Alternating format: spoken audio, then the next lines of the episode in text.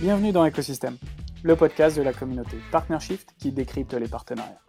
Chaque mois, les meilleurs professionnels du métier des alliances, des channels et bien sûr des partenariats viennent vous partager leurs conseils pour comprendre comment construire votre stratégie et faire des partenariats le premier levier de croissance de votre entreprise. Que vous soyez en startup, dans une PME ou au sein d'un grand groupe, que vous soyez responsable des partenariats, account manager, CEO ou simplement curieux, ce podcast est fait pour vous. Mais avant de démarrer, j'aimerais vous présenter Venkuni, le partenaire officiel de cette saison 1 d'écosystème. Avec André, fondateur de ce cabinet, nous partageons la même passion et la même vision des partenariats qui nous a poussé avec mes associés à créer Partnership. C'est donc un partenaire qui fait sens car il accompagne les CEO à déployer leur stratégie partenariat et à repenser leur écosystème, et ce, en Belgique, en France, en Espagne et bientôt au UK. Alors merci André de soutenir notre podcast. En parlant de podcast, il est temps maintenant de passer à l'épisode du jour en vous souhaitant une excellente écoute. Alors bonjour à tous, je suis ravi de vous retrouver pour ce nouvel épisode d'écosystème et aujourd'hui on accueille Thierry Pic qui travaille depuis plus de 27 ans chez Microsoft et qui gère principalement des partenariats stratégiques en France et dans le monde. Thierry, euh, je, vais, te laisser euh, te présenter rapidement, présenter ton parcours chez Microsoft et puis euh, après on pourra dérouler le reste de ce fameux sujet des ISV et de tous ces partenaires assez, assez importants aujourd'hui dans la sphère de Microsoft notamment. Eh ben, bonjour Alexandre, merci tout d'abord pour l'opportunité de cet échange parce qu'effectivement je, je trouve ça très, très intéressant de, de pouvoir partager autour de, de ces, de ces expériences. Donc, tu l'as dit, ça fait un peu plus de 27 ans que je suis chez Microsoft. Euh, j'ai commencé par un background, euh, un background tech, hein, puisque je suis, ingénieur en, électronique, euh, informatique.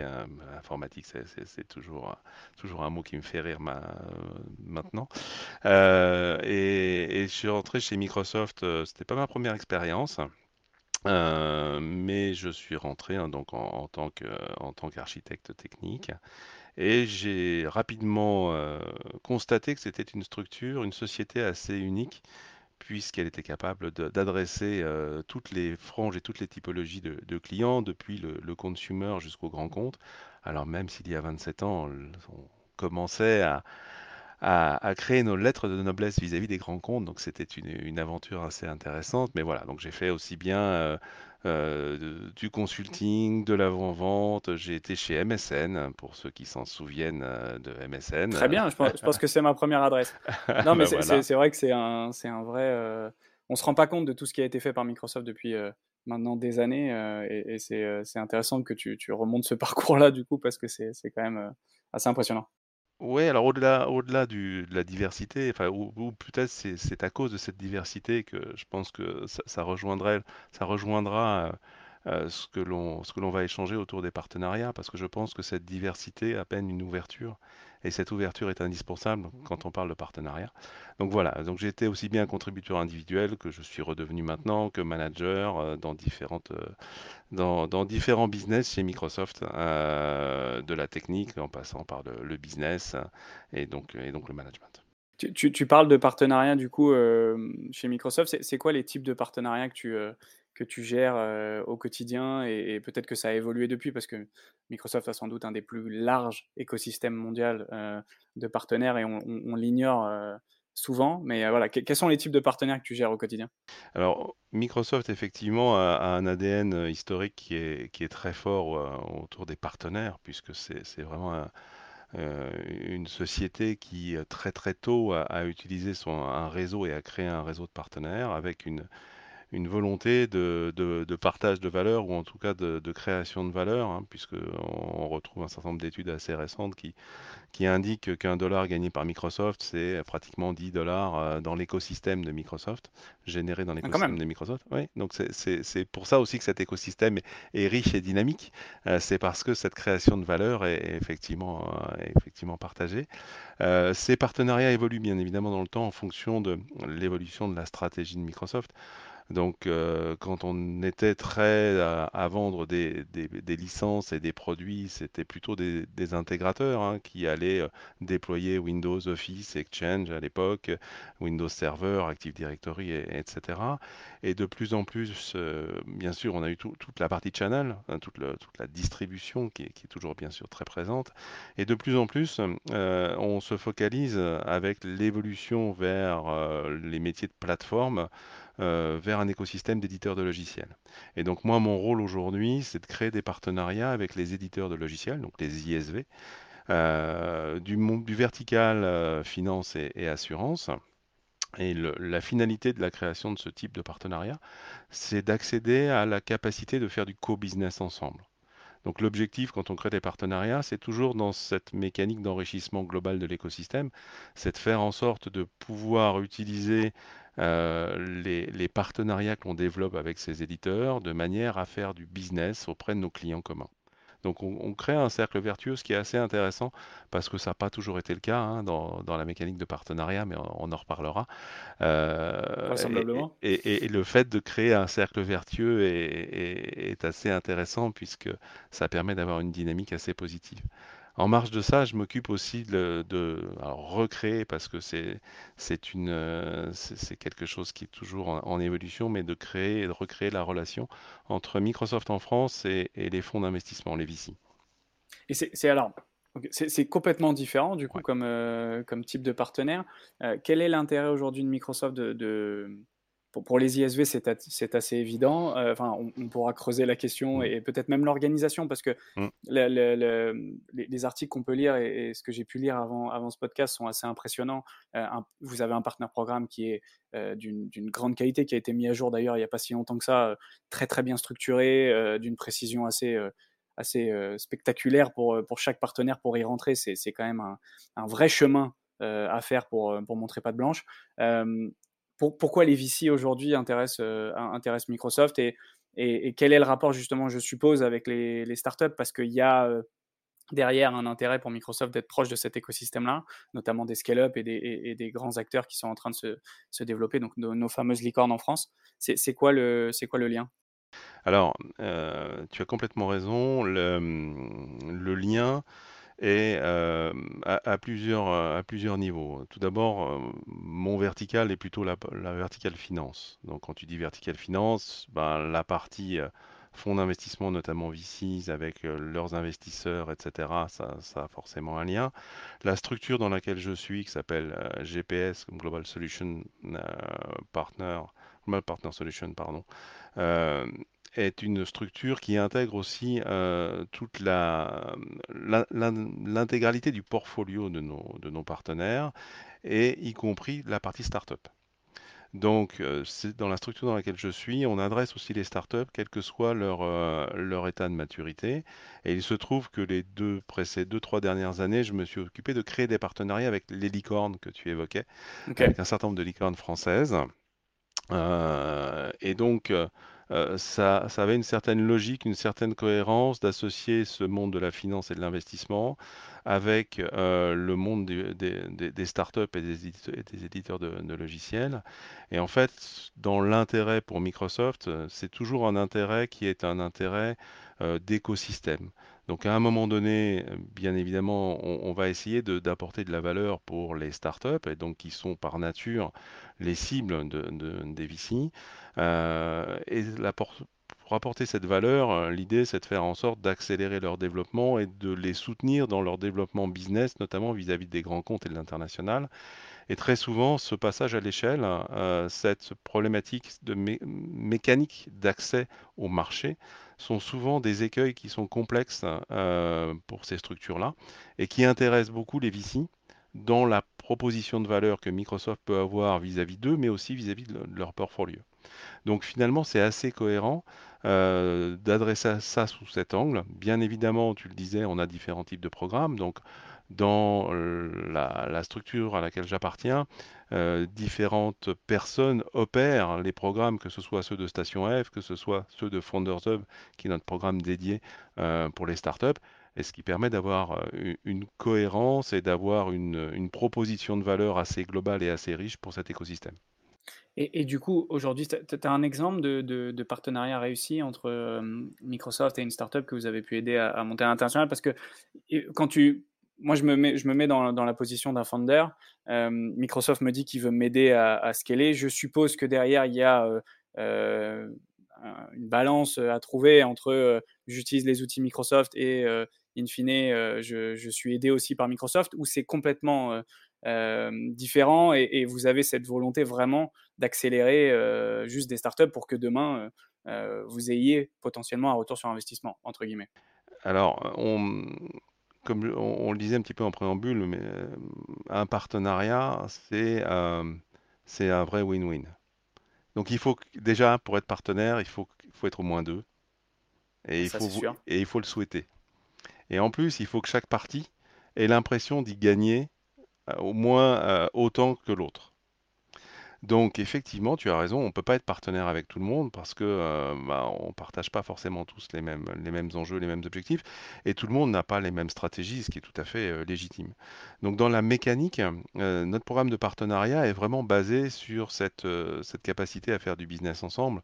Donc en gros, si tu souhaites le faire, toi, en tant que startup ou en tant qu'éditeur de logiciels, et développer ton business avec Microsoft, ça se passera très bien. Mais le corollaire de ça, c'est qu'il faut que Microsoft ait l'impression aussi d'en tirer parti et d'avoir son retour sur investissement. Donc fondamentalement, qu'est-ce que ça veut dire? Ça veut dire que les ISV, les startups, euh, utilisent nos plateformes technologiques, donc nos différents clouds, hein, puisqu'on en a, on en a quatre aujourd'hui, hein, que ce soit Azure, euh, M, 365 M365, Dynamics et Xcloud côté gaming. Euh, c'est pas forcément exclusif. Euh, mais l'idée, c'est véritablement de, parce que ces structures utilisent nos clouds, que quand on va les accélérer ou quand on va leur permettre d'accéder à certains marchés au travers de notre réseau commercial et, de notre réseau de partenaires, eh bien on aura ce retour sur investissement parce qu'en accélérant leur business, on accélérera la consommation des plateformes sur lesquelles ils se trouvent. Non, mais totalement, euh, totalement logique. Et il y a un, je pense qu'il y a un juste milieu entre, disant, entre dire on enferme la startup dans un écosystème qui est euh, euh, complètement acquis à Microsoft et, on la laisse aussi euh, faire des choses et on trouve les bons compromis pour pouvoir accélérer parce que forcément quand elles viennent vous voir elles utilisent aussi d'autres choses desquelles elles peuvent pas forcément sortir tout de suite. Donc mais c'est, ce, côté VC est super intéressant quand même parce que on, se rend compte que et on avait la conversation il n'y a pas si longtemps avec, avec d'autres partenaires managers que il y a beaucoup de CEO qui ont reçu notamment avec ce qui s'est passé dernièrement euh, avec une réduction, on va dire, des fonds euh, disponibles, même si ça revient petit à petit et que ça va sûrement se stabiliser vers un objectif de rentabilité. Il y a beaucoup de VC qui leur ont parlé de, cette importance des partenariats et de la capacité d'un modèle bien construit autour des partenariats d'être rentable et d'aller chercher un taux de closing plus important, un pipe plus important pour pouvoir effectivement vendre plus et s'assurer une croissance pérenne parce qu'il y a Aujourd'hui, euh, on, le sent, les, partenariats sont sur ce, sur ce scope-là et euh, des gros acteurs comme Microsoft qui viennent accompagner ces startups-là aussi pour les aider avec leur propre écosystème, ça, fait complètement sens auprès des VC parce que euh, eux sont quand même un point névralgique de, beaucoup de discussions en ce moment quand même. Tu, as raison, il y a, un axe qu'on oublie un petit peu, même si les startups le, voient très bien, c'est qu'il y a, y a une problématique de timing. Et, en fait, un VC est là pour euh, injecter de l'argent quelque part et, en retirer au bout d'un certain temps, ce temps étant variable en fonction de la, un peu de la thèse d'investissement du VC. Mais pour la startup, euh, in fine, l'objectif pour elle, c'est de raccourcir ses cycles. Une startup, il y a, il y a 10 ans, il y a 15 ans, bon, c'était peut-être un peu plus compliqué parce que c'était, des enjeux un peu plus, plus de challenge, quoique, euh, il y a moins de monde aussi sur le marché. Mais aujourd'hui, le time to market hein, ou, le, time, le time to sell est, hyper important. Donc si tu es obligé en tant que startup de recréer l'ensemble de tes, de tes mécanismes de vente direct, indirect, euh, partenariat, euh, expansion géographique, etc., toi-même, et je pense à l'expansion géographique, hein, dès que tu vas aller ouvrir des pays, si tu es obligé de les ouvrir physiquement, de créer des, des agences, etc., tu as des, des timings qui sont incompressibles et qui deviennent pratiquement incompatible avec le ROI des VC. C'est ça le problème. Mais, mais c'est, on, pourrait, je pense qu'on peut parler des startups assez, assez longtemps. Je te, je te propose qu'on, revienne un peu sur la structure de, de, Microsoft et, des, et, de l'organisation euh, aujourd'hui que vous avez au niveau partenariat chez Microsoft. C'est quoi, cette, c'est quoi cette structure? Tu, m'avais parlé de vertical, je crois, quand on avait discuté la dernière fois. comment ça se met en place? Quels sont les, les, modèles chez, en France? Et peut-être, est-ce que ça a été dupliqué partout? Est-ce que c'est le même dans tous les pays? Ça, c'est super intéressant. Oui, alors déjà, on a une structure qui est dédiée au partenariat. Donc, je le disais, GPS, Global Partner Solutions. cette structure adresse trois grands types de partenaires, les intégrateurs, le channel de distribution et les éditeurs de logiciels. de manière générale, Microsoft, et alors ça, ce dont je, je, te parle, était évidemment une structure qui est mondiale et qui va se décliner dans, tous les pays ou dans tous les groupements de pays en fonction de, la, taille des structures. Euh, et Microsoft au niveau mondial euh, a amorcé il y a quelque temps maintenant ce qu'on appelle un, pivot to industry, donc véritablement une verticalisation ou du moins une adaptation de, des organisations sur les verticaux industriels de manière à correspondre aux problématiques de nos clients, mais aussi de nos partenaires qui adressent ces clients-là. Quand tu dis, quand tu dis vertical industriel ou, vertico-industriel, tu, peux donner un ou deux exemples pour bien. Euh, oui, tout à fait. Donc moi, je, l'évoquais en, introduction sur le fait que je m'occupe du vertical FSI, donc finance et assurance. Donc on va avoir ce vertical, on va avoir le retail, on va avoir le manufacturing, euh, on, va avoir euh, voilà différents types de verticaux sur lesquels toutes les structures de Microsoft, qu'elles soient commerciales, qu'elles soient partenaires, vont être alignées de manière à, avoir un impact qui est plus important et plus cohérent euh, par rapport à l'écosystème au sens large, que ce soit celui des clients, des partenaires, des investisseurs, etc. Et donc, du coup, cet écosystème qui est, euh, je suppose, aussi euh, classé, c'est-à-dire que dans, cette verticale, il y a forcément des, partenaires à l'intérieur qui sont classés par type de maturité, je suppose. Comment ça s'organise ça? Alors oui, tu, as raison. Donc fondamentalement, il y a, trois organisations, pour faire simple, commerciales. Tu as une organisation grand compte, tu as une organisation mid-market hein, et puis tu as une organisation partenaire.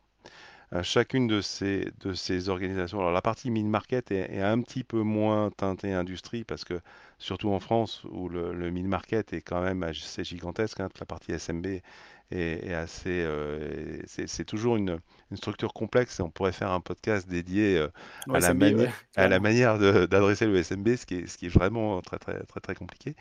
Euh, mais effectivement, chacune de ces, de ces structures va avoir cette verticalisation.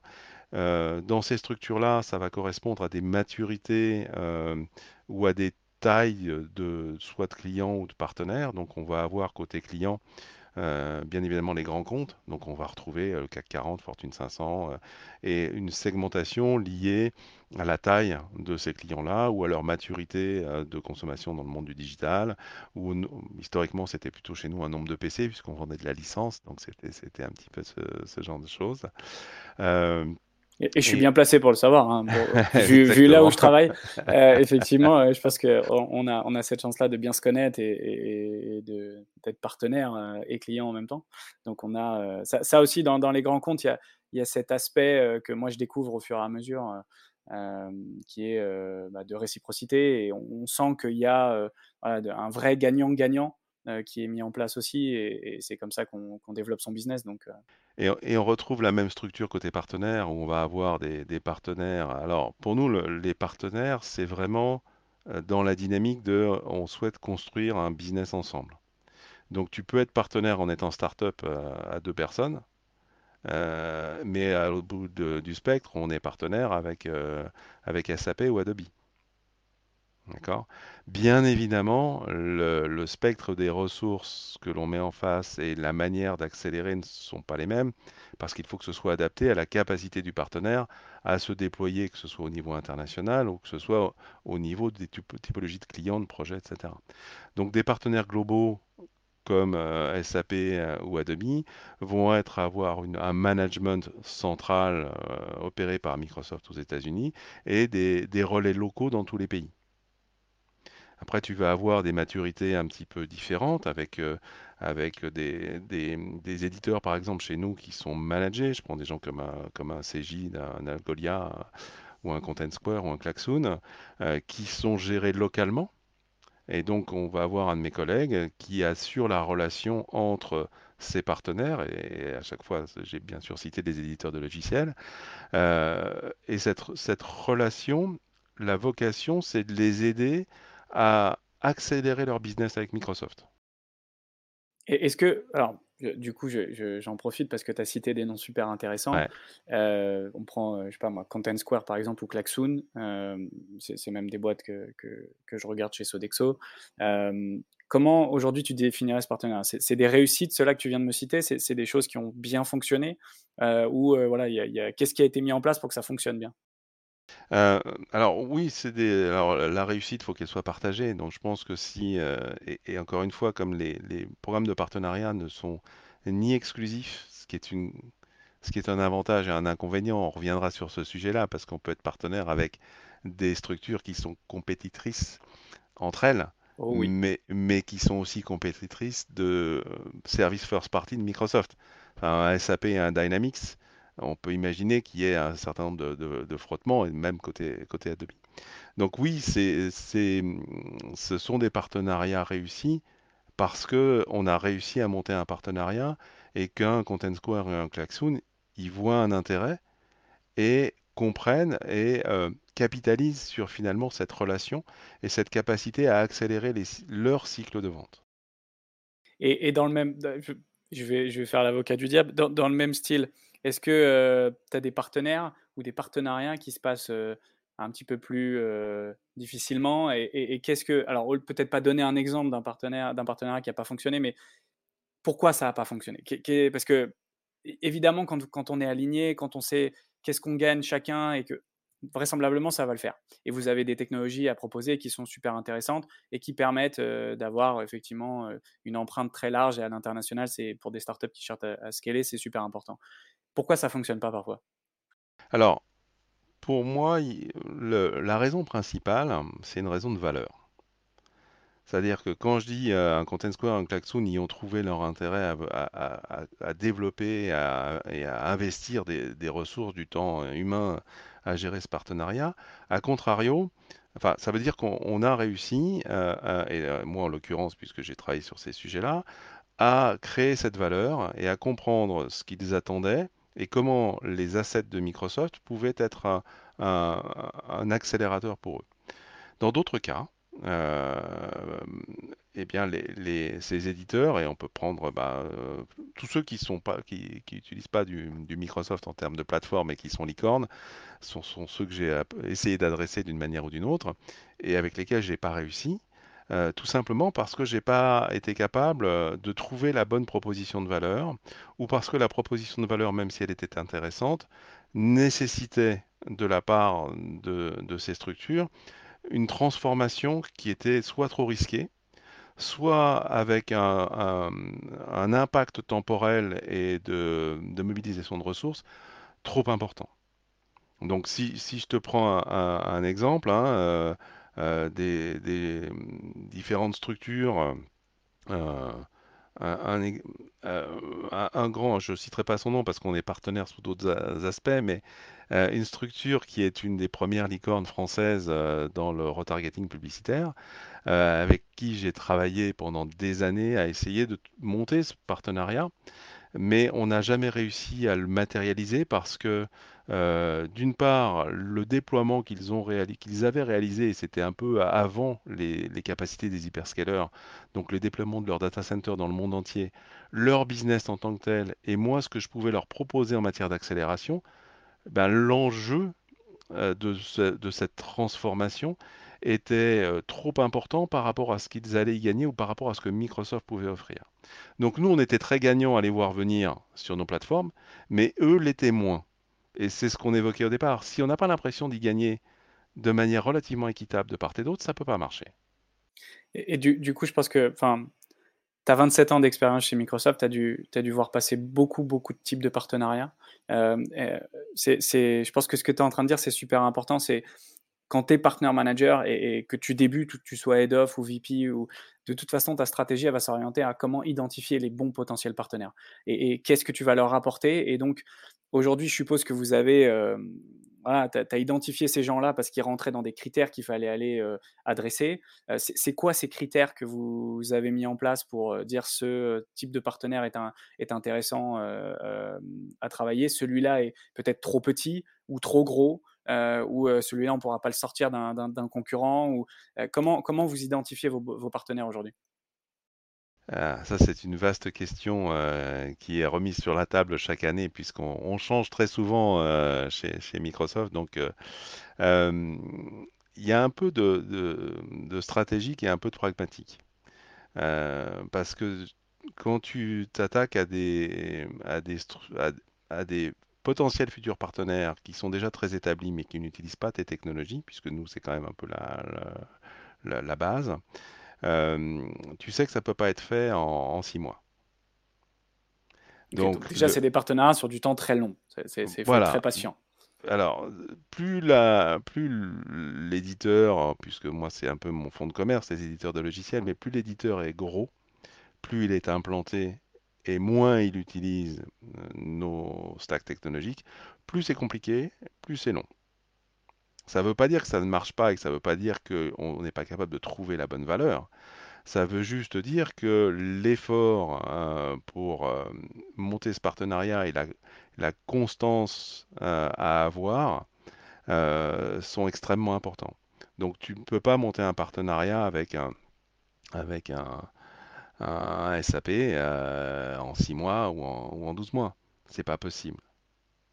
Oui, ça, ça aussi, je, ça, je veux bien le croire. J'ai un, vague doute aussi là-dessus, mais euh, oui, je veux bien le croire. Donc la temporalité est importante et, est aussi à, corréler avec euh, finalement tes objectifs court terme, voire moyen terme.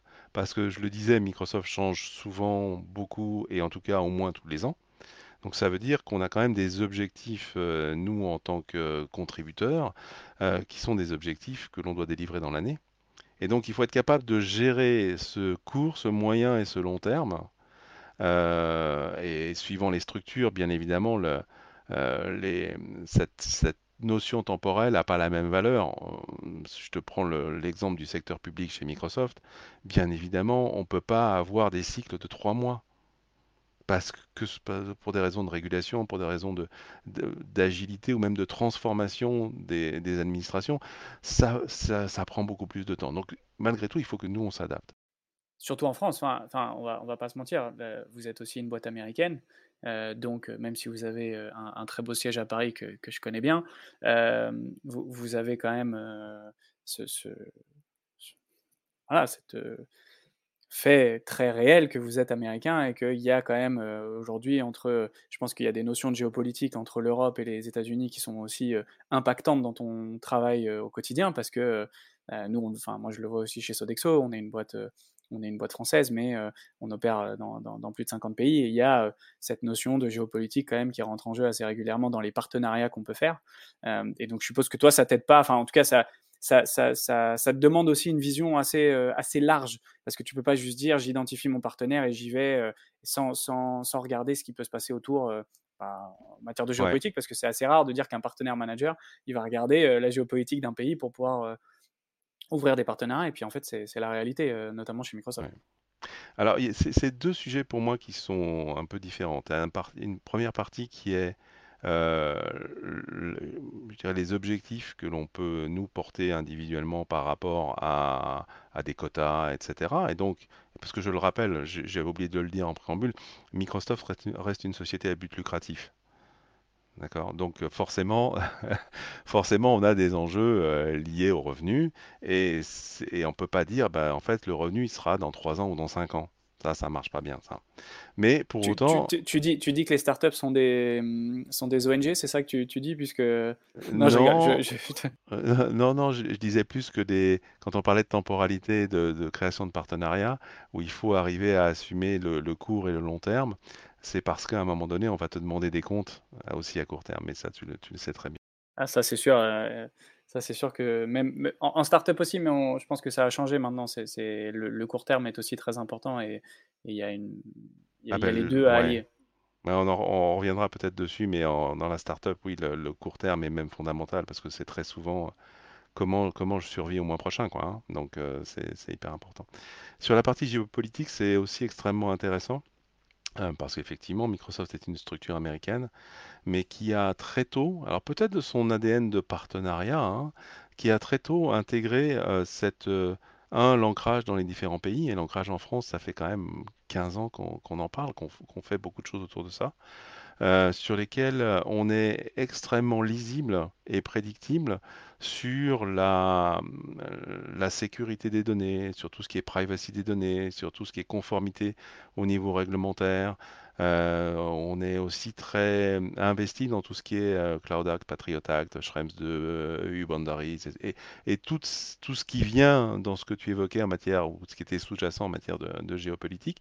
Il n'empêche qu'on reste une société américaine donc, euh, on sait bien que pour certaines typologies de, clients, voire d'éditeurs et de startups, euh, bah, toutes les mécaniques de cloud souverain sont indispensables et c'est aussi pour ça qu'on travaille avec des, avec des Cap, Capgemini Orange autour de Bleu pour permettre d'avoir les réponses à ces questions et à ces, à ces besoins de souveraineté de données qui, en tant que Français, me paraissent complètement légitimes.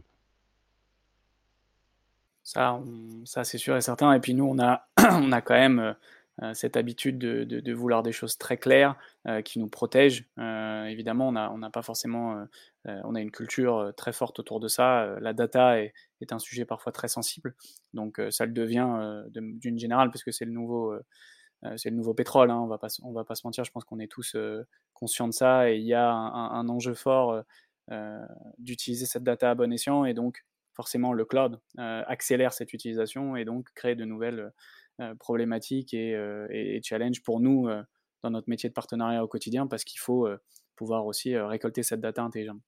Je, voulais, je, vois le temps qui passe et, je, me dis que on n'est peut-être pas encore assez rentré dans les, dans, du, on va dire dans des recommandations que tu as parce que ton expérience elle est, elle est assez incroyable chez Microsoft et, je le redis euh, pour avoir lu plusieurs articles et Microsoft aujourd'hui est un, un des, un des plus gros partenaires programmes au monde. Euh, et je ne sais pas à quel point le chiffre d'affaires réalisé par Microsoft se repose sur ses partenaires, mais c'est gigantesque de ce que j'avais pu euh, comprendre dans les articles. On on- l'oublie assez souvent que voilà. Tu parlais tout à l'heure de coopétition. Euh, Tu parlais du fait de pouvoir travailler avec ses concurrents. Euh, il y avait un super article euh, dans, une des revues Harvard Business Review récemment qui disait il y a deux types d'acteurs. Il y a ceux qui maîtrisent leur écosystème, qui créent leur propre écosystème et qui en sont les leaders. Et puis il y a ceux qui se rejoignent, qui rejoignent des écosystèmes. Mais ça ne mais ça veut pas dire que tu es tout petit quand tu rejoins un écosystème. Tu peux être un très gros acteur et vouloir entrer dans un écosystème. Et, on regarde, je, vais donner un exemple et tu pourras peut-être un petit peu euh, tirer dessus. On a écrit un article dans notre newsletter euh, de Partnership sur Zoom, notamment, qui euh, du coup est un concurrent bah, de, votre outil Teams 365, euh, voilà, bah, que finalement vous avez quand même intégré, qui travaille avec vous, qui fait des choses avec vous, quand bien même bah, finalement ça, sort des utilisateurs de votre suite euh, 365. Comment vous, vous travaillez avec vos concurrents et, et, j'irai même, même plus loin, pourquoi vous travaillez avec des concurrents? Parce que aujourd'hui, quand, euh, tu crées ton écosystème, notamment en tant que partner manager, l'exclusivité, c'est quand même quelque chose que tu as envie d'avoir. Et, je prends mon exemple perso, pour avoir travaillé avec beaucoup d'éditeurs de logiciels de caisse, au début, j'étais persuadé que j'étais capable d'obtenir une exclusivité via mon, euh, via mon software euh, pour être le seul à être proposé euh, par, par cet éditeur-là. Et finalement, au fur et à mesure des discussions que j'ai pu avoir, soit avec mes concurrents, soit avec des partenaires euh, complémentaires, soit avec même les logiciels, on s'aperçoit que être un partenaire parmi d'autres, c'est une chose, mais on peut être un partenaire important dans l'approche qu'on a parce qu'on va leur apporter d'abord de la valeur pour qu'après, ils nous en apportent. Et ça, c'est, euh, je, trouve que le côté coopétition est super intéressant à avoir et on apprend beaucoup de ses concurrents. Donc voilà, je, je- petite parenthèse, qu'est-ce que, euh, comment et pourquoi on, travaille avec ses concurrents? Eh, c'est une, euh, c'est une excellente question. Je pense que euh, d'une part, il y a une, il y a une question de philosophie d'entreprise à la base. Donc, c'est véritablement de se dire, OK, est le, quelle est ma proposition de valeur et comment je l'articule? T'as, euh, des, acteurs, des gens comme Apple, hein, pour ne pas les citer, où leur écosystème est un écosystème qui est hyper maîtrisé. Euh, et donc, et, l'expérience qu'ils proposent à leurs clients, pour ceux qui, euh, qui font ce choix-là, est, exceptionnelle. Et, c'est assez intéressant parce que euh, j'ai j'ai de temps en temps dans l'écosystème Microsoft, parce que là on, on ne fait que le, que le surfacer, mais on oublie des fondamentaux, mais on, me dit souvent, ouais, mais t'as vu les Macs, ça marche super bien, ça se plante jamais, etc. oui, Peut-être. Euh, pour autant, euh, regarde un PC. Regarde la quantité de composants de fournisseurs différents, potentiellement assemblables, pour faire un PC, et tu mets Windows et ça marche. Statistiquement, c'est impossible. C'est pas possible. Tu vois, la complexité de l'intégration entre les différents acteurs qui fournissent des pièces du puzzle. Et à la fin, le puzzle, tu tournes la clé, il démarre. C'est un truc ah, de dingue. Moi, je, trouve ça dingo, étant quand même un, on va dire, un petit peu plus affilié à la pomme. Euh, et, ayant une affinité un peu plus grande avec euh, ce que peut proposer euh, cette pomme assez incroyable quand même parfois. Je trouve que voilà, et, en vrai, je suis archi, archi content qu'on en parle parce que au bureau, j'ai un PC, j'ai aussi mon Mac, et, je trouve, on parle de l'expérience Microsoft. Bah moi, je trouve que l'expérience Microsoft PC est moins bonne que sur Mac. C'est un, un tu prends la messagerie Outlook de Microsoft. Je trouve que la fluidité d'expérience que vous avez réussi à créer en vous intégrant à, l'écosystème iOS est, assez, est assez incroyable parce que tout est plus beau, tout est, plus facile, tout est. Je, te donne un exemple des, mails, euh, des, mails euh, quand, tu as une boucle de mails avec 50 personnes dedans qui répondent tous les uns après les autres. Quand j'ai ouvert mon PC, il y, a eu un, une expérience très mauvaise puisqu'en fait, c'était un mail sous un autre, sous un autre, sous un autre. C'était pas une boucle où en fait, en cliquant sur une simple petite flèche, je pouvais avoir l'intégralité de la conversation classée par ordre d'arrivée des mails sur lesquels je pouvais réagir les uns sur les autres de manière fluide. Et sur Apple, c'est totalement disponible. Ce que vous avez fait comme intégration avec Apple, et je trouve que les écosystèmes, l'exemple entre Zoom et vous, et l'exemple entre vous et Apple est super intéressant parce que à, la base, Apple, ils voulaient même pas ouvrir leur marketplace. À la base, si tu lis les, premières histoires et notamment euh, le, bouquin de, Jobs, tu comprends que sa vision, c'est un écosystème complètement fermé, des apps construits par Apple, par Apple, pour Apple, et, personne et aucun autre développeur extérieur va pouvoir publier. Et, son génie, ça a été d'ouvrir et de, de, penser partenariat quand même et de, donner de la valeur aux créateurs mais, mais voilà, y a, je suis d'accord avec toi. Votre force, c'est d'être capable de, vous pluguer sur n'importe quel PC. Et ça, c'est assez extraordinaire à faire. On n'y pense pas assez. Mais aujourd'hui, on vit dans une ère d'expérience client et même chez Sodexo, on a aujourd'hui un enjeu B2C qui est énorme. Et donc, la consumer experience, qu'on propose, la fluidité quand on voit la qualité des apps, la qualité des services, mais ça vous met une pression en tant qu'éditeur qui est folle parce que on s'attend à, toujours plus vite, toujours mieux, toujours plus fluide. Euh, moi, je trouve ça, je trouve ça absolument passionnant. Euh, j'ai pas encore été convaincu par, euh, par PC, c'est très dur, quand bien même vous avez fait des, avancées extraordinaires, parce que dans ma famille, on était très PC à une époque. j'ai malheureusement été converti ou je sais pas si on peut si on peut presque parler d'une religion mais euh, c'est, je pense qu'on n'est pas loin parfois de, quand, tu regardes la communauté Apple de parler de religion euh, mais, je trouve que vos outils euh, aujourd'hui sur Apple fonctionnent extrêmement bien et ça c'est génial d'avoir ça aujourd'hui parce que tu peux interagir avec accessoirement tous tes collègues qui sont sur PC de manière fluide sans qu'il y ait de bugs alors que voilà c'est, super important aujourd'hui pour travailler mais c'est intéressant ce que tu évoques. Enfin, j'ai ce genre de discussions assez régulièrement. Et en fait, c'est tout le paradoxe entre l'émotionnel et le rationnel. Euh, et, et, c'est intéressant parce que je, on, le voit très très bien ce que tu évoques, bien évidemment, enfin, t'imagines bien qu'un développeur. Alors, je vais juste revenir sur mon exemple du PC. C'est juste pour dire que cette ouverture et cette capacité à intégrer finalement l'hétérogène pour créer quelque chose, ça, ça date pas d'il y a deux ans. Tu vois, c'est vraiment le fondateur dans la manière dont Microsoft fonctionne versus d'autres. Euh, ce que tu évoquais avec euh, nos outils euh, sur, sur Apple, par exemple, sur macOS, bah, t'imagines bien qu'on a fait exprès de le rendre plus agréable sur Mac que sur PC. Ben non. Mais non, mais non, c'est une question. mais non, c'est une question de euh, d'adaptation à euh, la manière dont, les gens euh, interagissent avec cet environnement-là.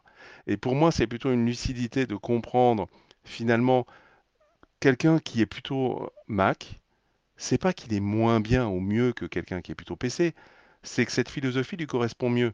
Et c'est super qu'il y ait quand même des, alternatives et des choix différents qui correspondent à des modèles d'engagement et, à des sensibilités qui sont différentes. Et toute l'intelligence que j'y trouve, et c'est peut-être pour ça que ça fait, je suis chez Microsoft depuis un certain temps, c'est de pouvoir intégrer ça et de pouvoir décliner quelque part un Outlook sur Mac qui ait une expérience qui soit Mac et qui soit pas celle du PC. Ben c'est, t'as tout gagné, c'est, t'as tout gagné quand tu as fait ça. Donc ce que tu es en train de dire, c'est qu'il faut aussi euh, travailler intelligemment avec son partenaire pour euh, proposer la meilleure expérience. absolument. Et c'est toute la différence entre créer un, écosystème de partenaires évolutif, parce que dans ce cas-là, ton partenaire, il vient justement continuer à contribuer à, à faire évoluer et le partenaire et l'écosystème. C'est les clés d'un engagement. C'est les clés de l'engagement de ton partenaire parce que c'est pas le tout de signer un partenariat, c'est pas le tout de, de, mettre une signature en, bas. Derrière, il y a l'intégration, derrière, il y a le développement, derrière, il y a, il y a, la vente potentiellement. Euh, c'est ça les clés de l'engagement, c'est vraiment de, s'adapter et de, faire des compromis. Je, je, reviens à ce que je disais initialement. Le, les clés de l'engagement, c'est que sur le moyen et le long terme, tout le monde y trouve de la valeur. Et ce qui est important, c'est comme on est dans un monde évolutif et de plus en plus rapide, eh ben cette valeur, elle change. Et c'est aussi pour ça, pour revenir à ta question initiale, qui était la partie coopétition ou, euh, gestion de la, compétition dans, l'écosystème, c'est parce qu'on ne sait pas non plus de quoi sera fait demain. C'est-à-dire qu'à un moment donné, euh, Microsoft fait pas les meilleurs des outils dans, dans, tous les domaines, loin de là. Pour autant, ben, à un moment donné, euh, tu vois, il y a six mois, euh, si tu parlais d'intelligence artificielle, tout le monde te disait Google. Là, aujourd'hui, on te parle d'intelligence artificielle, tout le monde te dit OpenAI, ChatGPT, etc. et c'est des choses qui sont... Euh, c'est hyper compliqué de, se dire j'ai une vue euh, exhaustive de tout ce qui va se passer. ça n'existe pas. Et effectivement, peut-être qu'avoir une, veille technologique, alors est-ce que c'est pas tant une veille que de se dire, bah, si j'accueille mon compétiteur sur ma plateforme et que j'ai des services qui eux-mêmes sont, en compétition avec les siens, bah, in fine, si c'est lui qui gagne ou si c'est moi qui gagne, bah, dans tous les cas, j'y gagne. Évidemment. Tu, me tends, tu me tends une perche quand même parce que je, je euh, pour, pour, euh, pour être quand même euh, sur ces sujets-là au quotidien, comment tu vois l'impact aujourd'hui de l'IA et, de ChatGPT sur euh, notre fonction des partenariats et, qu'est-ce qu'on peut, faire de cet outil-là euh, pour pouvoir travailler mieux nos partenariats, pour pouvoir en réussir davantage? Comment tu vois cet outil s'intégrer dans notre métier au quotidien? Alors, euh, enfin, je pense qu'on en est au début, mais je sais pas, tout le monde le dit, euh, y, compris, euh, y compris Bill. Hein. on en est au début de la manière dont ce, genre de technologie est en train de, de transformer le monde du, digital et au-delà. donc l'impact, il, va être probablement assez, assez large et il va être probablement lié aussi à, l'accessibilité d'un certain nombre de, euh, de sujets ou de technologies à des gens qui n'avaient pas cette possibilité d'accès avant parce que quelque part la barrière pour pouvoir interagir avec euh, était euh, trop importante, soit parce qu'ils n'avaient pas été formés, soit parce que culturellement ou même en matière de d'expression d'un certain nombre d'échanges, voilà, il n'y avait pas cette capacité-là. Le fait de, et pour moi le, fondamental hein, là-dedans, c'est que tout d'un coup, n'importe qui peut demander n'importe quoi dans n'importe quel langage et obtenir euh, des réponses et, euh, euh, et des orientations. Euh, donc ces réponses, après on reste dans, le modèle de euh, comment je suis entraîné, avec quelles données, euh, quelle déviance, comment je contrôle, comment je m'assure que de l'évolution. Donc tout ça reste complètement pertinent.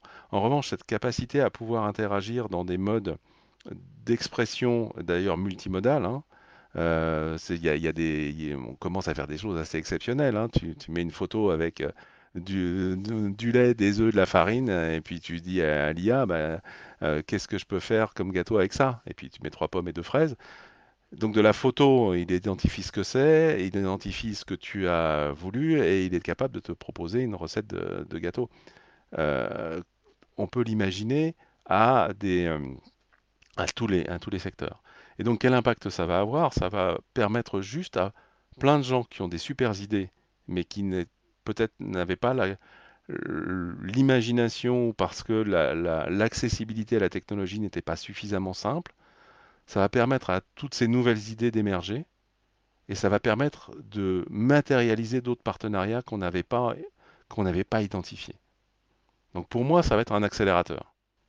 Ah mais ça, moi j'en suis absolument convaincu, je suis totalement d'accord avec toi. Ce que je trouve assez extraordinaire dans tout ça, c'est que tu regardes euh, sur les 20 dernières années du, passage à euh, les débuts du, coding, on va dire, de gens qui commencent à se professionnaliser pour faire que du code dans différents langages, etc., au passage au no-code, low-code, euh, qui, a démarré il y a quelques années quand nous, moi j'avais créé une des premières plateformes, enfin ma, première plateforme avec Bubble par exemple, pour, ne citer que, mais il y en a plein d'autres, à ce qu'on fait aujourd'hui avec Notion. et, et aujourd'hui, tu te rends compte que le temps pour développer ces technologies est de plus en plus court. L'accélération de notre business, il est incroyable parce que il y, a tellement de choses qui sortent chaque semaine. maintenant, tu l'as très bien dit, c'est une, course contre la montre entre, Google et Microsoft. Vous avez pris l'effet FOMO et il y a énormément de choses qui vont encore arriver. Comment, enfin, ça va trop vite parfois. Enfin, quand tu es, focus toute la journée sur tes propres sujets, comment tu te différencies des autres avec l'IA Parce que finalement, si on est dans le même secteur d'activité, on va taper les mêmes questions. Donc, y, a un... Est-ce qu'on n'a pas peur avec ça aussi que les partenariats se ressemblent tous les uns les autres? Parce qu'en fait, l'IA va en créer de la même manière, avec les mêmes wordings, avec les mêmes idées comment, on, comment on se différencie? Alors, oui, c'est bah, peut-être qu'on y arrivera, hein, je ne sais pas, mais euh, si je reprends mon postulat de base, euh, pour créer un partenariat, il faut déjà être au moins deux. D'accord? Donc à, la base, il faut quand même qu'il y ait une volonté humaine euh, ou structurelle de créer quelque chose ensemble. Donc ça veut dire qu'en préambule de ça, il y a quand même eu beaucoup de travail sur identifier les, les valeurs ajoutées respectives dans la constitution de ce partenariat. Parce que pour moi, ma, la plus grosse difficulté de mon job, notamment avec les, licornes, c'était de pouvoir accéder au, CEO pour pouvoir lui expliquer cette proposition de valeur ou en tout cas cette opportunité. D'accord? Donc là, l'IA, elle va me servir principalement à raccourcir mon étude de marché, entre guillemets, ou euh, à identifier plus rapidement la, proposition de valeur par rapport à la stratégie de telle ou telle euh, structure qui m'intéresse, euh, pour pouvoir être plus pertinent lors de ces échanges-là. D'accord? Je ne crois pas du tout à l'IA omnisciente, omnipotente, qui, va être capable de... Alors peut-être qu'on arrivera aussi, hein, mais mais de, se dire tiens demain je vais faire un partenariat euh, avec Alexandre parce que ce que vous faites m'intéresse dans la manière de diffuser euh, euh, l'opportunité de créer des partenariats avec Microsoft, avec toute la partie podcast et pouvoir amplifier ça et l'industrialiser. je pense qu'il y, a toute une partie créativité, mais c'est pas le sujet où, il y a beaucoup de, questions autour de, l'IA et, ce que ça veut dire je, reste persuadé que, c'est un outil, hein. c'est un outil, mais un outil qui est de plus en plus évolué, euh, qui offre de plus en plus de possibilités dans une formalisation de plus en plus simple. Euh, mais, tu vois, là, je disais ce matin, je sais plus dans quel média, euh, il y a une nouvelle ligne dans ton CV si tu veux, si tu veux être embauché, c'est Prompt Manager. Parce que le prompt manager, c'est celui qui va être capable de poser la bonne question pour avoir la bonne réponse. C'est énorme. C'est hyper intéressant. Hein. Je, suis, totalement aligné. Enfin, on, voit aujourd'hui euh, savoir poser les bonnes questions avec le bon contenu, avec le bon contexte, euh, avec le, bon degré de précision, et, c'est fondamental. On n'obtient pas les mêmes réponses. mais, mais, ça, c'est hyper intéressant parce que quelque part, enfin, moi, je trouve ça fou qu'il faille attendre une IA pour se dire que dans l'échange entre deux êtres humains, si tu n'es pas capable de poser la bonne question avec la bonne empathie pour comprendre comment l'autre pourrait la, justement l'assimiler et te répondre comme tu as envie qu'il te, te réponde, c'est juste l'être humain depuis le début, quoi. On en revient toujours à ça, hein. de toute façon, les partenariats, c'est aussi une grosse question d'humain. Exactement. C'est une question d'humain, c'est une question d'accompagnement. On pourra revenir, si tu le souhaites, sur les, sur les différents programmes, puisqu'on avait commencé un petit peu autour de ça. Mais oui, ça, c'est des. Enfin, la partie IA, ça pourrait nous emmener très loin. on en fera peut-être un autre euh, sur la partie IA, parce que je pense qu'on ne mesure pas encore euh, euh, comment on peut utiliser cet outil, parce que c'est un enjeu aussi de partnership de dire aujourd'hui, il y a plein d'outils euh, qui en sont en train d'émerger dans la sphère partenariale. Euh, j'aurais pu te demander aussi euh, une question du style est-ce que Microsoft ouvrirait son CRM ou s'intégrerait intégrerait son CRM à un outil comme Reveal pour permettre à ces startups partenaires de pouvoir faire davantage de business avec Microsoft? je, vois le temps qui tourne et, et j'ai quand même envie d'avoir tes conseils parce que aujourd'hui on a, on a énormément de, jeunes partnership managers dans notre communauté. On a des gens plus expérimentés, on a des CEO qui nous suivent. c'est quoi tes trois grands conseils que tu donnerais à, tout type de, partnership manager pour réussir ces partenariats? Donc, tu parlais tout à l'heure de valeur, d'humain, de gagnant-gagnant, mais est-ce que tu en as d'autres et qu'est-ce que tu pourrais nous dire? Euh, alors justement, je, je vais répondre à ta question ou donner un, début de réponse sur l'intégration de Reveal à, la partie euh, CRM. Euh, et, mais ça va aussi étayer la, les, conseils. C'est qu'à un moment donné, quand tu crées des partenariats, il faut savoir pourquoi on crée des partenariats. Donc c'est forcément lié à une stratégie. D'accord? Donc moi, si, si demain, la partie Dynamics CRM me dit Ouais, un reveal, c'est super important, c'est hyper intéressant, euh, ou parce que dans certains secteurs ou dans certaines géographies, il y a une vraie dynamique et on voit que c'est important de pouvoir enrichir l'expérience globale. Parce qu'in fine, qu'est-ce qu'on fait? On est en train de répondre du mieux possible aux attentes de nos clients. Donc on ne va pas se voiler la face, quoi. Ce qu'on a créé des partenariats, c'est s'assurer que la réponse globale que tu proposes à tes clients soit la meilleure possible pour qu'ils te choisissent. Oui, puis tu l'as très bien dit tout à l'heure, un, euro pour Microsoft égale 10, euh, enfin un dollar égale 10 dollars, donc euh, remis dans l'écosystème. Donc il y, a déjà cette proposition de valeur qui est très forte. Donc, le, donc le, sur, ton cas avec, euh, avec, avec Reveal, bah oui, pourquoi pas, comme tu l'as dit, on l'a fait avec Zoom, comme on, comme on le fait, enfin, on l'oublie peu, mais on a des super partenariats avec Google sur Android. Hein. C'est pas faux. Tu vois? Donc c'est une question du pourquoi. Et donc, dans les, dans les, dans les conseils, un, c'est pourquoi.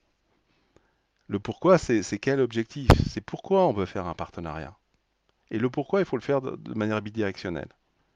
C'est toi, en général, très souvent, je vois des, même des, des structures, quelles qu'elles soient, qui viennent vers Microsoft, qui disent ouais, on, on adorerait être partenaire. Ok, je, je l'entends. Maintenant, pourquoi moi, côté Microsoft, ça m'intéresse? Donc le pourquoi, il faut se poser la question dans, les, deux côtés. Si toi tu veux être partenaire avec une structure, qu'est-ce que cette structure va y trouver comme valeur? Si tu réponds à ça déjà, tu as fait un grand pas en avant. C'est là où l'IA est, parfois d'une aide incroyable. Absolument, absolument. C'est ce que j'évoquais dans ma, dans mon graal d'être mis en relation avec les bons CXO, les bons décideurs de ces boîtes-là, parce que quand je leur parle de partenariat, je leur parle de transformation. Je leur parle d'accélération, mais, de transformation et de le faire différemment. Et en général, des, populations qui m'aiment pas trop, c'est les CTO. Parce que je suis en train de leur dire, euh, tu vas faire beaucoup plus, beaucoup mieux, tu vas aller plus vite, tu vas gagner plus d'argent, sauf que tu vas être beaucoup moins à l'aise parce que tu vas le faire avec des outils que tu connais pas, tu vas pas maîtriser les timings, et en plus, je suis en train de te péter ta roadmap. Donc, tu vois, c'est toute cette complexité. Il faut que l'enjeu euh, l'enjeu euh, soit, à la hauteur. Et après, tu as le comment. dans, le, dans le deuxième, c'est comment on monte un partenariat? C'est-à-dire que quand tu as dit, OK, super, voilà ce qu'on voudrait faire ensemble, il y a de la valeur des deux côtés. OK, maintenant, comment on fait ça? C'est-à-dire que quand j'ai un CEO qui me dit, OK, ça me paraît super intéressant, euh, maintenant je suis, euh, euh, chez Google ou chez GCP ou AWS et j'ai toute ma stack là-dessus, comment on fait? Donc il faut, avoir tous les programmes pour pouvoir assurer que, et là bien sûr je parle de partenariats qui sont plutôt des partenariats de, recrutement entre guillemets, hein, avec des, gens qui sont pas, ailleurs, mais, on peut transposer ça sur la partie business, mais le comment est important. C'est-à-dire qu'encore une fois, si l'effort est uniquement d'un seul côté pour essayer de créer ce partenariat, ça ne marche pas. Donc il faut avoir ces programmes. On en a parlé un petit peu, Founders Hub chez nous côté, euh, côté startup euh, qui intéresse aussi les VC. Et puis pour les ISV plus matures, on a ISV Success euh, qui nous permet d'accompagner des, structures plus matures qui rentrent moins dans les problématiques ou dans les attentes des, des startups. Et donc le comment, il faut qu'il soit adapté. Si demain je monte un partenariat avec Sodexo, euh, bon, qu'on a déjà, tu me diras, donc c'est facile. Mais, oui, euh, effectivement. Et encore. mais non, mais c'est pas si facile que ça. C'est deux grands mastodontes qui se parlent, euh, qui se parlent ensemble, qui ont des enjeux massifs. Nous, nous, on est quand même dans un, dans un dans un écosystème qui est multiple, à la fois dans le food, à la fois dans le FM. Les possibilités sont gigantesques et du coup, savoir aussi où se focus pour faire en sorte que ce partenariat grossisse petit à petit et réussisse euh, le plus rapidement possible, sans vouloir tout faire tout de suite, bah, c'est important.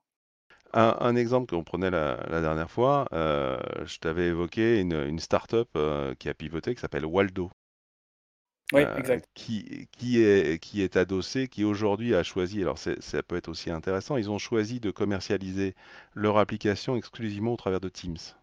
Donc en fait, ils ont choisi que Microsoft soit la force commerciale de Waldo. Waldo, ils, sont là pour euh, pouvoir gérer un peu le retour au bureau euh, des collaborateurs dans les meilleures conditions, donc de manière à pouvoir anticiper qui vient dans quelle équipe, à quel moment, où est-ce que je me retrouve dans les bureaux, de quel type de, matériel j'ai besoin, est-ce que je préfère être à côté de la fenêtre, bille écran, etc.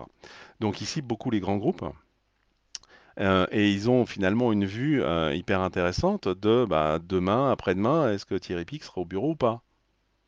Et donc, ils ont une vue a priori de la fréquentation potentielle des collaborateurs euh, au bureau traditionnel. Alors je disais, mais c'est hyper intéressant. Nous, on a une galère avec la recharge des voitures électriques, parce que bien évidemment, bah, tu n'en as pas assez, il y a de plus en plus de voitures rechargeables. Comment on gère ce genre de choses? Euh, mais si toi, tu as, ces, informations de qui vient, en plus, on est capable de corréler ça avec le type de véhicule, on, peut, on peut mettre à disposition une façon de gérer de manière plus efficace ces recharges. Et tu vas un cran plus loin, tu dis, mais ouais, mais euh, le, le self, bah, ça tombe bien, c'est Sodexo. Peut-être que Sodexo serait très intéressé de savoir que demain, pour X raison, tu as 80% des personnes qui seront là, alors qu'ils anticipaient 60. Ah mais je ne vais pas je vais pas te dire que c'est pas un sujet. Je, pour, pour, euh, pour en parler pour en parler régulièrement euh, en, interne, bien sûr que c'est davantage encore un sujet aujourd'hui après le Covid, euh, qui a modifié les habitudes des gens qui venaient bah, cinq jours par semaine au bureau, donc qui mangeaient cinq jours par semaine à la cantine. Aujourd'hui, non seulement ils viennent plus cinq jours par semaine, mais leurs envies ont changé. La, la, la manière dont tu vas délivrer le service food notamment, va changer. Est-ce que la personne va vouloir faire de l'emporter? Est-ce qu'elle va vouloir faire du delivery? Est-ce qu'elle va vouloir manger à son bureau? Est-ce qu'elle va vouloir aller directement dans, le cantine, dans la cantine? Il on, voit la mutation. Le Covid a accéléré énormément de mutations, encore plus chez Sodexo, et, on est impacté toutes parts. Donc c'est de la data super intéressante. on y travaille bien sûr puisqu'on a déjà des outils développés pour ça et, qu'on est en train de pousser pour les rendre davantage visionnaire, on va dire. on va dire ça comme ça parce qu'il faut qu'on voit plus loin. Euh, mais oui, non, totalement. Mais voilà, je, comprends totalement. Moi, ce que j'aime beaucoup, c'est l'exclusivité que vous avez créée. C'est-à-dire qu'ils ont, ils ont dû voir en Microsoft quand même euh, cette capacité à aller signer des grands comptes. Parce que moi, je me mets dans, dans leurs chaussures 5 minutes. voilà, je, il y a énormément de très grands comptes qui ont ces problématiques de faire revenir les, collaborateurs au, bureau. bah, forcément, vous équipez massivement de, très nombreuses grandes entreprises qui ont ce besoin-là. Ça, fait sens. Maintenant, réussir à signer cette exclusivité, c'est aussi eux pour eux se mettre en, risque parce que forcément, tu, te fermes ton écosystème et donc il faut vraiment qu'il y ait une confiance qui soit mise en place de manière très forte. et, ça, c'est ça, c'est de l'humain et c'est la relation qui est créée. Et voilà. Mmh. Mais en fait, c'est là où c'est intéressant, c'est que c'est pas exclusif. C'est que c'est un ah. choix déterministe de leur part d'utiliser ce véhicule de distribution. Mais c'est pas exclusif en aucun cas. D'accord. Ni d'un côté ni de l'autre. Ok, tu, mais tu disais qu'ils avaient choisi euh, oui, uniquement. C'est eux qui ont choisi. D'accord. C'est eux qui ont choisi, c'est pas nous qui avons imposé. D'accord. C'est très différent. Et Donc tu les as convaincus. Au contraire, ils ont vu l'opportunité de se dire comment moi, petite start-up euh, de 10 personnes ou de 15 personnes, je vais pouvoir adresser le monde des grands comptes vendre au monde des grands comptes, sachant que c'est un cauchemar. Enfin, quand tu es startup, c'est un cauchemar le grand compte. Oh non, tu vas pas dire ça quand même. Non, non, je, vais avoir des problèmes. Si on, part sur ça, on va avoir des problèmes.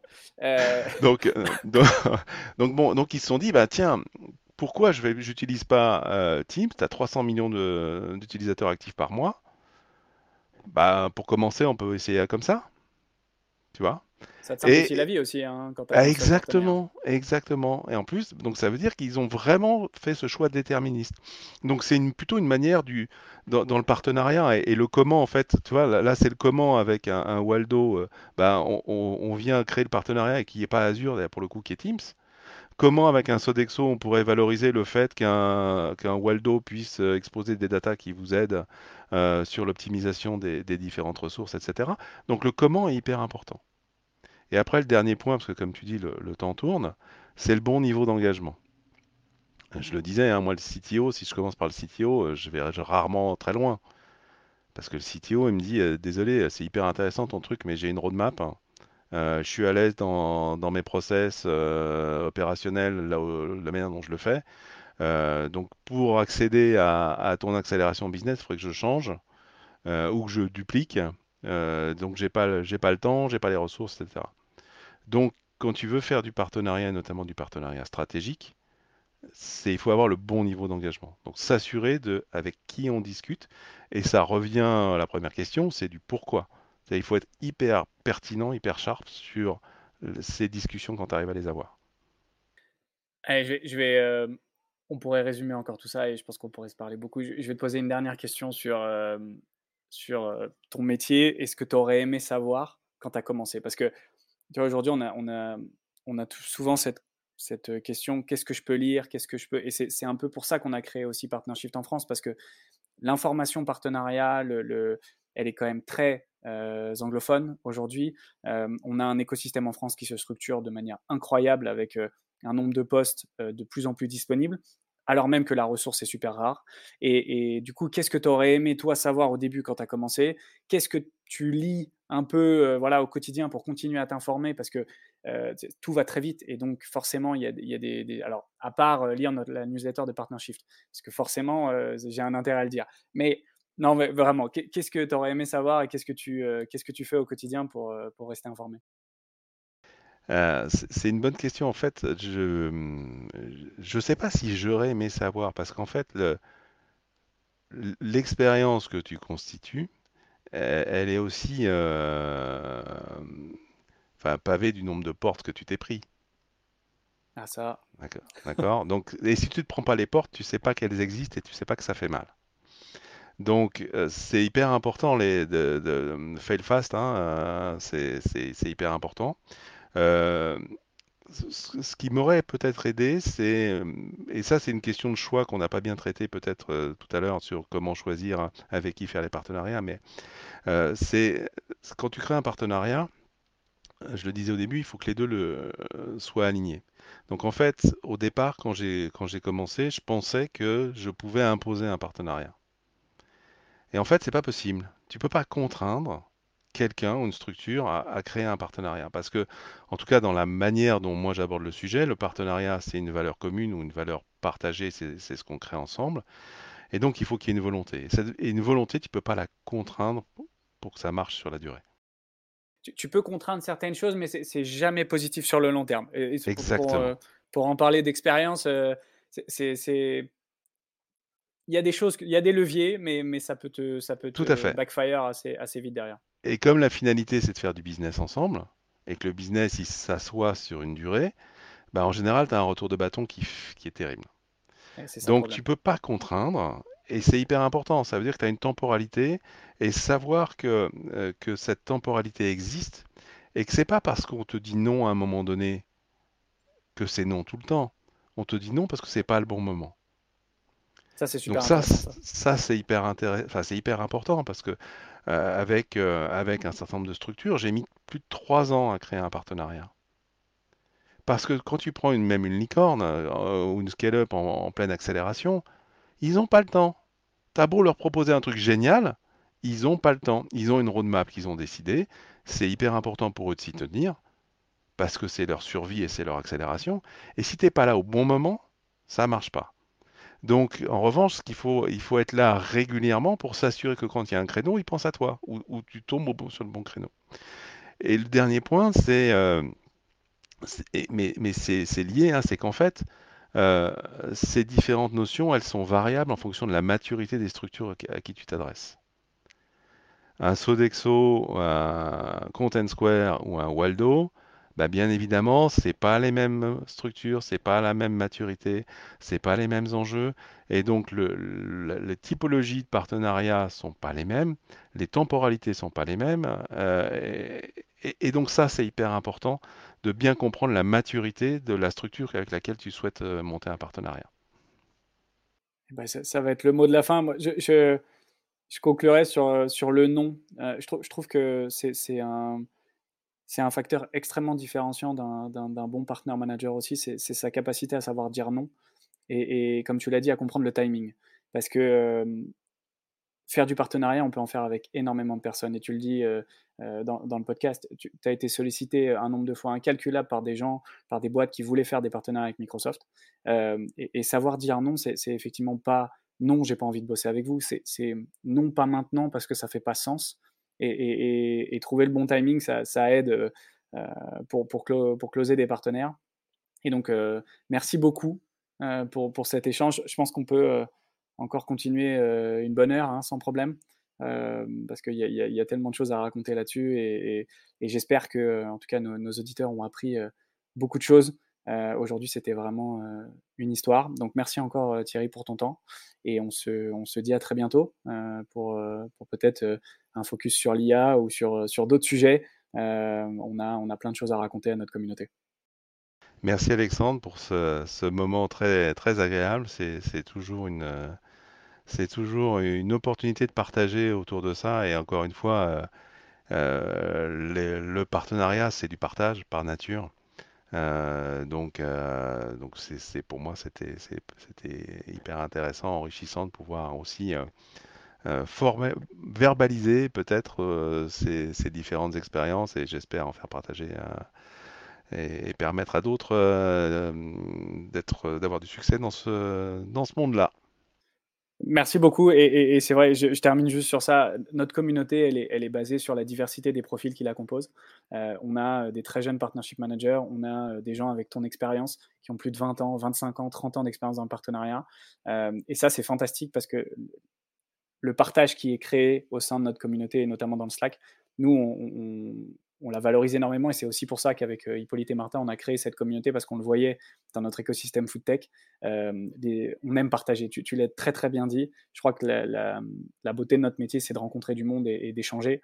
Euh, mais on est fondamentalement fait pour, pour, parler, pour voilà, faire des podcasts ensemble et ça, c'est top. Et que tu vois, des, personnes qui ont ta seniorité nous parlent, nous, nous aident à aussi structurer ce qu'on est en train de faire. C'est hyper appréciable parce que nous, on a quelques années de partenariat derrière nous. On essaye de faire euh, effectivement le maximum pour euh, donner envie aux gens de faire ce métier-là aussi, parce que c'est un super métier et qu'on et qu'on apprend énormément dedans, parce que c'est quasiment du 360. Hein. On fait du market, on fait du la vente, on fait, on fait plein de choses différentes au, quotidien. Euh, et donc encore merci euh, pour ton temps et euh, bah, au plaisir de, de, se de, se recroiser et de, de pouvoir t'avoir un prochain événement notamment. Avec grand plaisir. Bonne journée Alexandre. À bientôt. À bientôt. Au revoir. Et voilà, vous avez écouté Écosystème, le podcast de la communauté Partnershift qui décrypte les partenariats. Si cet épisode vous a plu, n'hésitez pas à nous laisser une note ou un commentaire sur les plateformes. Vous pourrez aussi retrouver toute notre actualité et nos épisodes sur notre site partnershift.fr. Alors à très vite pour un nouvel épisode.